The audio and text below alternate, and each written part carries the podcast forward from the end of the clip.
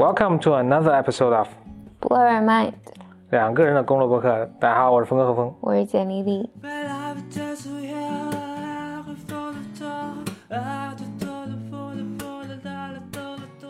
就跟大家分享几个我这周的读的一些东西吧。一个是我看了一个，我看了一个比赛，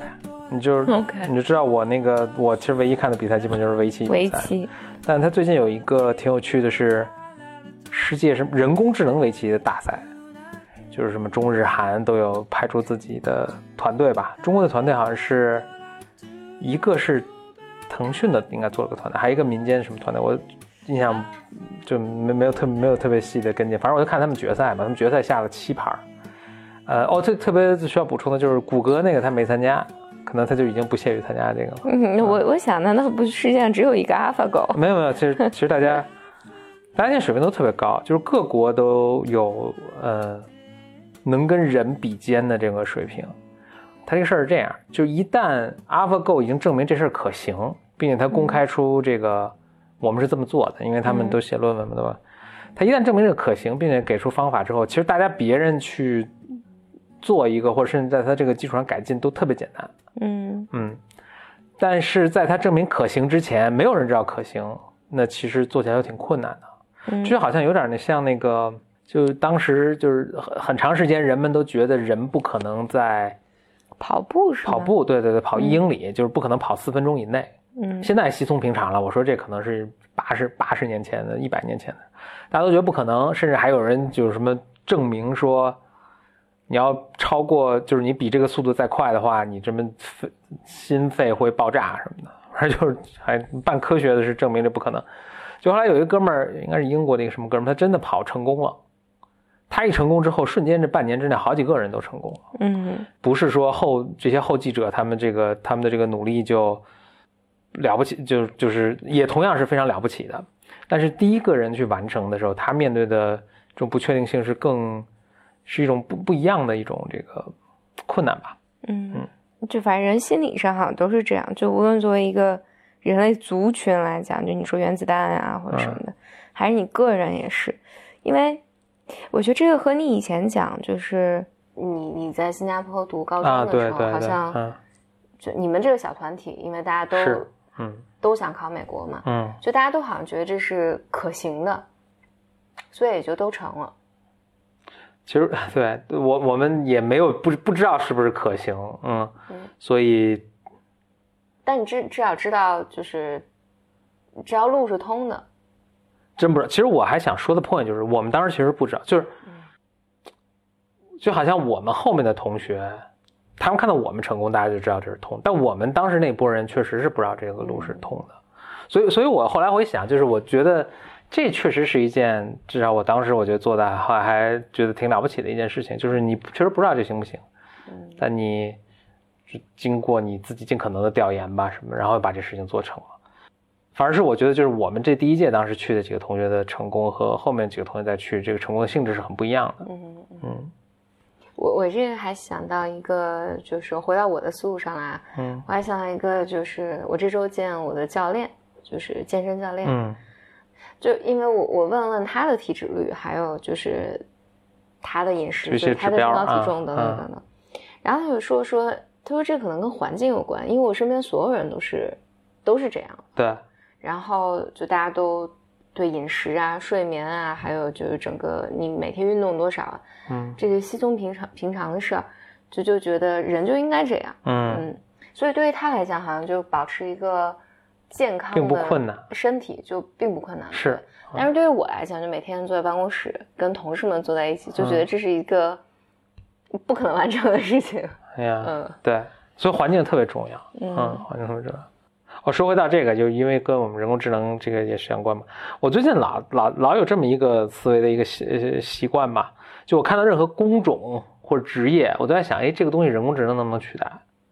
我现在几乎没看到什么，或者人工智能能不能做得更好？我现在几乎没看到什么功能工作，可能心理咨询师是比较困难的，但是其他的，比如说，就比如说健身教练这个私私人的健身教练，我想，哎，其实人工智能完全可以做得更好。嗯而而且因为它这是一个非常，嗯，就它是一个非常具体的一个，并且有很科学的方法，就是它完全可以哎，人工智能就是看你一遍，然后你身上有什么受过什么伤，或者什么以前生过什么病，然后现在的什么体脂是多少，然后你每次练效果怎么样，就是它是能一个更精确的多、更量身定做的多的给你，而且它能是能就是根据你问的问题，就是估判断一下你的学习方法、你的思维思路啊是怎么样的，能更更好的去给你提醒你，就是或者去教你怎么去练。就是我觉得人工智能。是完全可以做的做得更好，但我想就是其他一切的工作，我都觉得没有什么，没有什么不是什么人工智能不能做得更好的。嗯，心理咨询我觉得人工智能也是能做的。对，或者但是我觉得这个会更困难一些，更困难一点。为什么我会说再更困难一点？是因为就这个领域越越狭窄，人工智能越好做。嗯，就比如围棋。它是非常非常狭窄的一个一个领域，嗯，所以你把你你就就只给他什么几千万盘棋局什么，他就能把这弄得特别好。但是你比如说开车就会复杂一些，对吧？路况会更复杂一些，这个不确定的东西会更复杂一些。那你等到呃呃健身可能也也跟开车差不多的一个复杂程度，就是你对这个人这个这个人更复杂。但你等到要想心理去了解这个东西，你可能要需要。你需要非更多的去，或者我说这个狭窄和复杂的的衡量在于，这一个人的一个作为一个人的一个 experience 是多么，你需要了解多少，你能够去帮助他。嗯，健身我觉得只要了解一部分就行了，甚至开车也只需要了解一部分就行了，下棋只需要了解更少的一部分。但是你要想做给他做心理咨询，可能你需要了解整个人的人生的境遇或是怎么样，你可能才能去。就是我觉得做心理咨询跟比如说我们有不是你能不能有一天这个一个人工智能能写出一部很好的小说，我觉得困难是一样。就是你要想写出一个很好的小说，你也对人的存在的这种状态有一个非常好的一个理解才行。那这个可能就对人工智能更要求更高了。那总之吧，我就在看那个就是 OK 上面人工智能在那下棋，下面是国手，就是中都是世界冠军啊什么的。中国反正现在围棋世界冠军很多，他们在一起。就试图讲这个棋，哦，有有有一场我还看的是聂卫平聂老在那讲的，呃，我觉得特逗，呃，这些当然这些国手，我觉得就是他们也很诚恳的，就就就就说说一半说这个看不懂，我们也是瞎猜，就是我们到现在感觉大家都都像业余棋手，我们只能是就欣赏一下这个棋，然后说实在，他为什么走这步，我们也不知道。看不明白，就跟我看职业高手的棋一样不明白。这个就让我有一种特别欣慰的感觉，我就想起我以前小时候学下棋的时候，我看老师就老会说说，OK，围棋里面有很多术语啊，但是这些术语它有很具体的定义，但是我相信大家都能听懂。它比如说，哎，这块棋下的很厚实，很厚实，表示它没有什么破绽啊，不容易受到别人攻击啊，自己很容易做活啊等等。但有时候呢，他又会说，哎，这块棋下的太重了，意思是什么呢？就是。就重跟厚实是两个很微妙的概念啊，就是英文就没你跟描述人一样，你说这个人很厚重、很稳健是好事，但你说它很笨重就是坏了，对吧？下棋一样，就它很厚实、很稳健，嗯，这是个好棋。哎，但是怎么下着下着，你可能稍微哪一步下的过分了一点，它就变成笨重了，就不容易不容易调整，不容易。灵活的变化不容易去应对，反而从别人不容易攻击到别变到别人容易攻击了。你可以理解为那个，好像我穿着盔甲，但我盔甲的厚度是一定程度的时候，是很厚重，别人不轻易不打，无法伤害到我。但你厚到一定程度的时候，变成笨重了，就是就就我无法挥剑啊，无法躲开啊，等等，反正就是很很微妙的一个变化。OK，我当时就老觉得这个老师在。我就觉得特别 arbitrary，就是 OK，但厚重就是稳重到什么？因为我经常跟老师意见不一致啊，就老师说哎这个是很厚重，OK，那我下次就下一个很厚重的棋。老师说你这很笨重，我说 really，那我下次下的笨重的反义词是轻灵嘛？就老师说你这棋应该下的更轻灵一点，我下的更轻灵，然后老师说哎你这棋下太薄弱了，我就老觉得老师是胡扯，因为。因为我实在看不出这两边两两前后的这个区别到底在什么地方，老师就会说一些原因啊等等，我就一直不 get。当然我很长时间我都觉得 OK，你也确实下不过老师嘛，那就老师肯定我我在现在也还是瞎不过，所以我觉得老师肯定是有他的道理的，只是我还没有 get 到他的这些很微妙的这种差异。那现在我就突然感觉就是，其实老师可能也不是特别清楚他是自己在说什么，他可能比我稍微好一点，但他的判断的准确率，就好像我判断准确率可能是十，就比如一百分，可能是我判断准确是十分，他可能只有十二分。所以他平均来说是比我判断的好的，但是就比起 AI 来还差很多。所以我看着这些职业高手，也就是，但是他们也很好了，就非常坦诚的承认自己这个其实看不懂。但是我有一种好像学棋多年，然后当时一直这个被鄙视，然后现在又重新这个我我自己的判断被印证一样。我还有一种有时候有一种非常类似的观，就是感受的时候是学经济的时候，我也觉得老师老不知道在说什么。哎，有时候出现这么一个情况，然后这个价格上升了，然后老师反正有一套理论，然后出现可能一个很类似的情况，然后价格下降了，老师还有一套很类似的理论，就是或者两个经济学家就是对着同一个现象有完全截然不同。你说物理学家很少有截然不同的一个判，两个经济学家对一个同样的情况截然不同的判断，一个说 OK 这个，就因为怎么说都行嘛，就是他就是自圆其说是很容易的，但是其实大家都是不知道自己在说什么。我觉得可能有一天。就说到 AI 取代人，可能有一天 AI 取代这些经济学家，可能是件很好的事儿。就是，这经济学家真的不知道自己在说什么，真的让 AI 来来判断。嗯，哦，但是我想说这一点很有趣，就是他们分析这 AI 的棋局，就为什么会跟人类？我觉得这这个这个思路是有点上靠谱的。他说为什么跟人类区别很大？他说因为棋盘太大了，围棋棋盘是非常大的，十九乘十九，人类只能在局部特别精确的计算。就局部的计算的数量是可控的，所以它能把局部算很优化，但它没法算全局的优化。但是 AI 的人工智能的每一步都是全局的优化，嗯，所以会有很大的分歧。所以当时他们把棋盘，比如设计到十九，古人我觉得还是很聪明，他把棋盘设计到十九，就是正好超越了，我觉得超越了人类全局计算的能力。因为如果是你把它设成，比如十一乘十一。可能这个游戏就毫无意思了，就是比如每次都是执黑必胜，对吧？执黑必胜就跟下五子棋一样，对，比如说那就没有意思了。那它正好把它设计到大到稍微大了一点儿，就是你如果稍微高一点的话，你的把握就会，你对这个棋局的把握就会比那普通人水平高一点。但是没有人就是以人类智慧无法完美的把握全局。我我其实听你讲的时候，我嗯，我比较触动的是。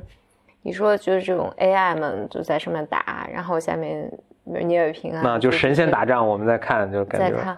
我我在想，对于这些人来讲，是个巨大的自恋的冲击。就是，比如说我我为之付出了一生的东西，然后现在我坐在承认我看不懂。哎，我倒觉得这个就是为什么我对这些棋手还挺，我觉得还挺，呃，挺另眼相看的。我觉得整体的这个这些职业棋手对这个判断，对这个的什么是太好了，因为大家老觉得这个围棋发展到一个就是好像都有点就最优解都出来了，就是人类已经就下了两千年围棋，它也进入了一种发展有点停滞的一个觉得，就是老觉得哎是不是棋就是这样了，嗯。嗯，就大家只是在精雕细琢一些非常微小的方法的改进。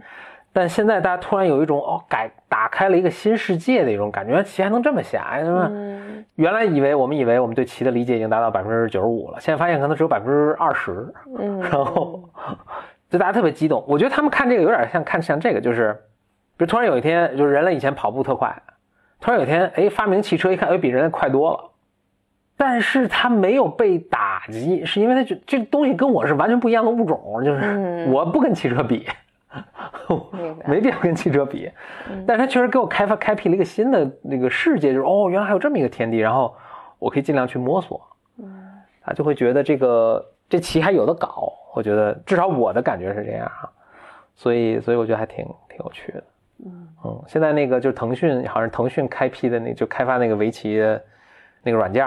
就这个 AI 成为国家咱们国家棋队这个人手必备，反正就大家。就他们说没事就要跟他下，对对，而且特别就是以前大家说研究一个变化，一个下棋的所谓变化就是不同的应对吧，嗯，以前都你也说不过我，我也说不过你，因为就是你下完一个应对之后，就最后说，哎，这个应对是一个 sequence 下完了，说下了比如说十步棋，说说这下完十步棋之后，这是黑好还是白好啊？就谁在这个局部的，比如交换这个对弈中胜出了呢？以前没有定论，现在就哎，可给人工智能判断，人工智能说这个黑好，大家就没有话说，那就黑好了。哎呀，呃，我就像一帮小朋友找老师，而且我觉得特别神奇的是，就人工智能的对弈的这个。当然有很多确实看不太懂啊，但是还有很多，我觉得更神奇的是还有很多是能看懂的。比如说我们从小下大家都说要站脚啊什么的，你就理解为刚开局的几步走一些固定的走法吧。因为刚开局的其实变化是非常有限的，象棋也是嘛，刚开局反正就那么那么几个变化，就人类都是这么走。嗯，哎，发现哎围棋就是嗯电脑，现在电脑它不是是那种就完全自学嘛，自左右互搏，左右手跟右手下，然后学会的。哎，电脑最后殊途同归，它最后走的也是这几步。嗯，就说咱们不是彻底的错误，我觉得这个还挺还挺逗的。就是人脑是这么一个计算能力有限的一个东西，居然也没有就完全错了，还是这还还还还挺还挺值得欣慰的。我觉得我跟你有类似的感受，是我我。你去办事儿啊，或者你就平时工作的时候，我经常会想，如果这是一个人工智能，就就放心多了。Yeah。但可惜就是，我甚至在想，因为我最近还在，我正在想看一个美剧，然后但是我现在不太确定我要不要继续看它。他就大意讲的就是一个人，他想去，因为争夺遗产的事情，他想去，呃。他就雇了一个小偷，想去让这小偷去去 A 家偷一个邮票。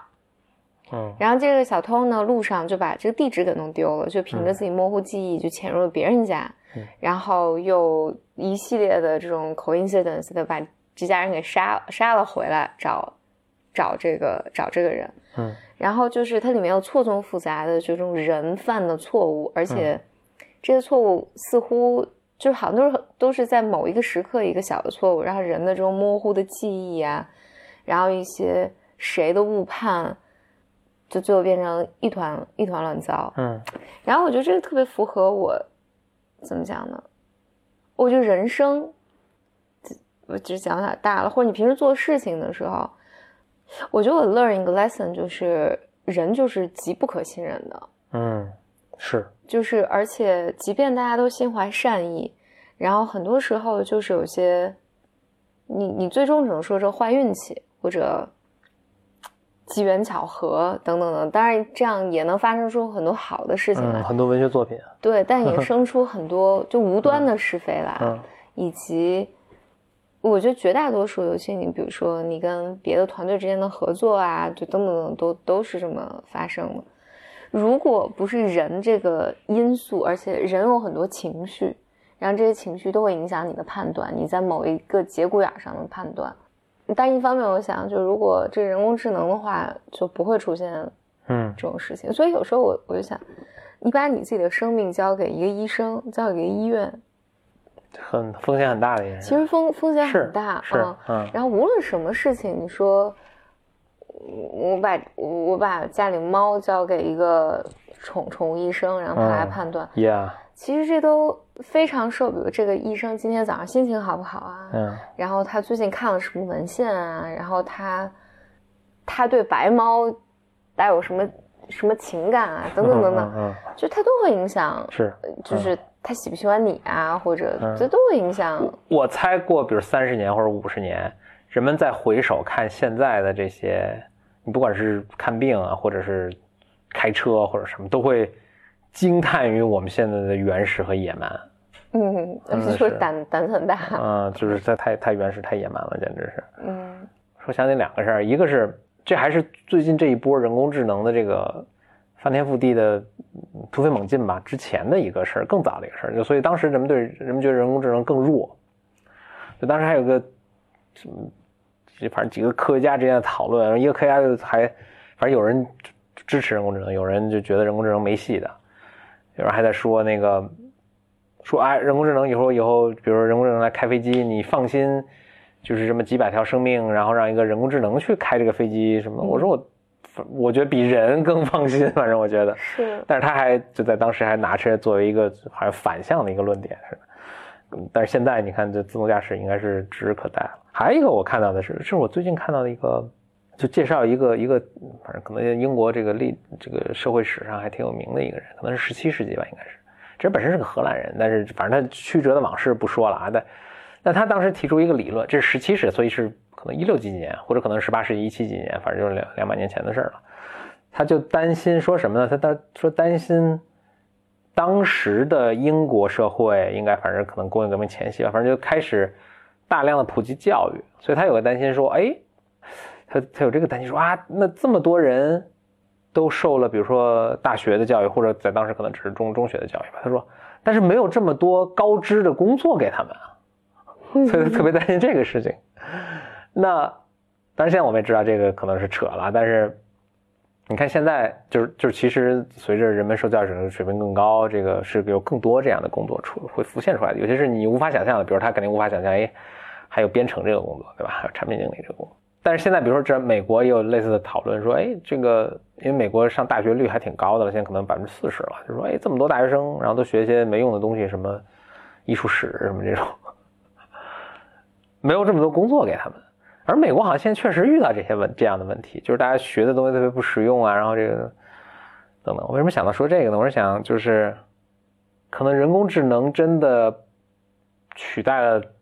大量人做工作，做的还并且又快又好还又便宜，可能大多数或者甚至所有人真的就不需要再去做这些事情了。嗯，我也不知道到时候社会会变成什么样啊，但我还觉得这是一个必然会发生的一个。未来，而且至少从某些环角度来说，可能是会比现在更好的。比如说，我们肯定，我觉得医疗事故会更少，什么这个车祸会更少，什么这个什么列车更准点等等的，就就会有很多很好的事情。其其实，我觉得网上有一些事情在发生，比如说，我觉得前几年，因为每年我车要年检嘛，嗯，你要年检的时候就需要清分儿，嗯，我记得。一五年还是一六年的，我印象比较深，就是那年我违章比较多，好像就是就特麻烦，嗯，就你我我必须要到某个派出所，然后排队，然后你再给你打印出单子，然后你再拿这个单子去银行交，就是很麻烦，嗯，现在就全在 A P P 上，App 上，对对对，现在 App 上就所有事情都办了，效率会更高吧。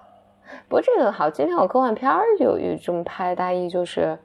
之后人都变得特别特别的胖，因为你什么都不需要干了。嗯，或者变得特别特别蠢笨。嗯嗯。但我觉得这个你可能不太会发生，这有点像你刚才讲的，说还有这么多人上大学以后，高知的岗位没有那么多了。我觉得也许就是如果真的有人工智能之后，我们可能能做的事情更多。可能有很多我们现在想象不到的一些岗位会是，这就是为什么我现在在，但我希望我也不知道我是不是希望那样，我可能也希望就是吃特别胖，然后没事干，可能也不是一个最糟的结果。但是，我我希望自己瘦瘦的没事干。总之吧，就是这个会对人类的生活产生一个翻天覆地覆地的变化，就好像我我我举一个例，就好像之前那个人类可以控制自己生育。这个对社会产生一个巨大的影响，嗯，我觉得非我们自己，我们还处在这个影响之中，嗯，就是突然人类可以控制自己生育，那一下人口减少啦，一下这个社会结构全变了等等，这个我们到现在都不知道会结果会怎么样。当然，那这个人工智能出来，我就说，我觉得会是一个更大的一个呃一个冲击了。那会是发生什么样？就是我我今天在看了一个那个呃一个书的时候，这个书这个书讲的是，不人工智能挑战也很大，就是。你看这一轮人工智能的这个新闻都有点过去了，你有没有这个感觉？就现在你不再那么听说那个。我觉得现在新闻上除了特别闹心的东西，啊，就是你看至少前前一阵是人工智能，哇，大家都人工智能，然后无数人工智能的公司融资啊，无数人工智能智能的公司推出一些新产品啊，推出一些新新的应用啊，包括 AlphaGo 啊，这个什么都是啊，但突然好像就少了很多。你有没有觉得突然少了很多？当然有一部分原因是区块链上来了，所以突然有一阵儿全部区块链，但是现在区块链也安静了。人工智能你好像现在没有一个，好像稍微有点卡住了那感觉，我觉得是有点卡住了。我觉得它现在的这些，但是我一直跟踪这个这个这个领域了，我觉得现在的一些算法什么还是达到了一个瓶颈，可能最后也就是下下围棋开个车，就这些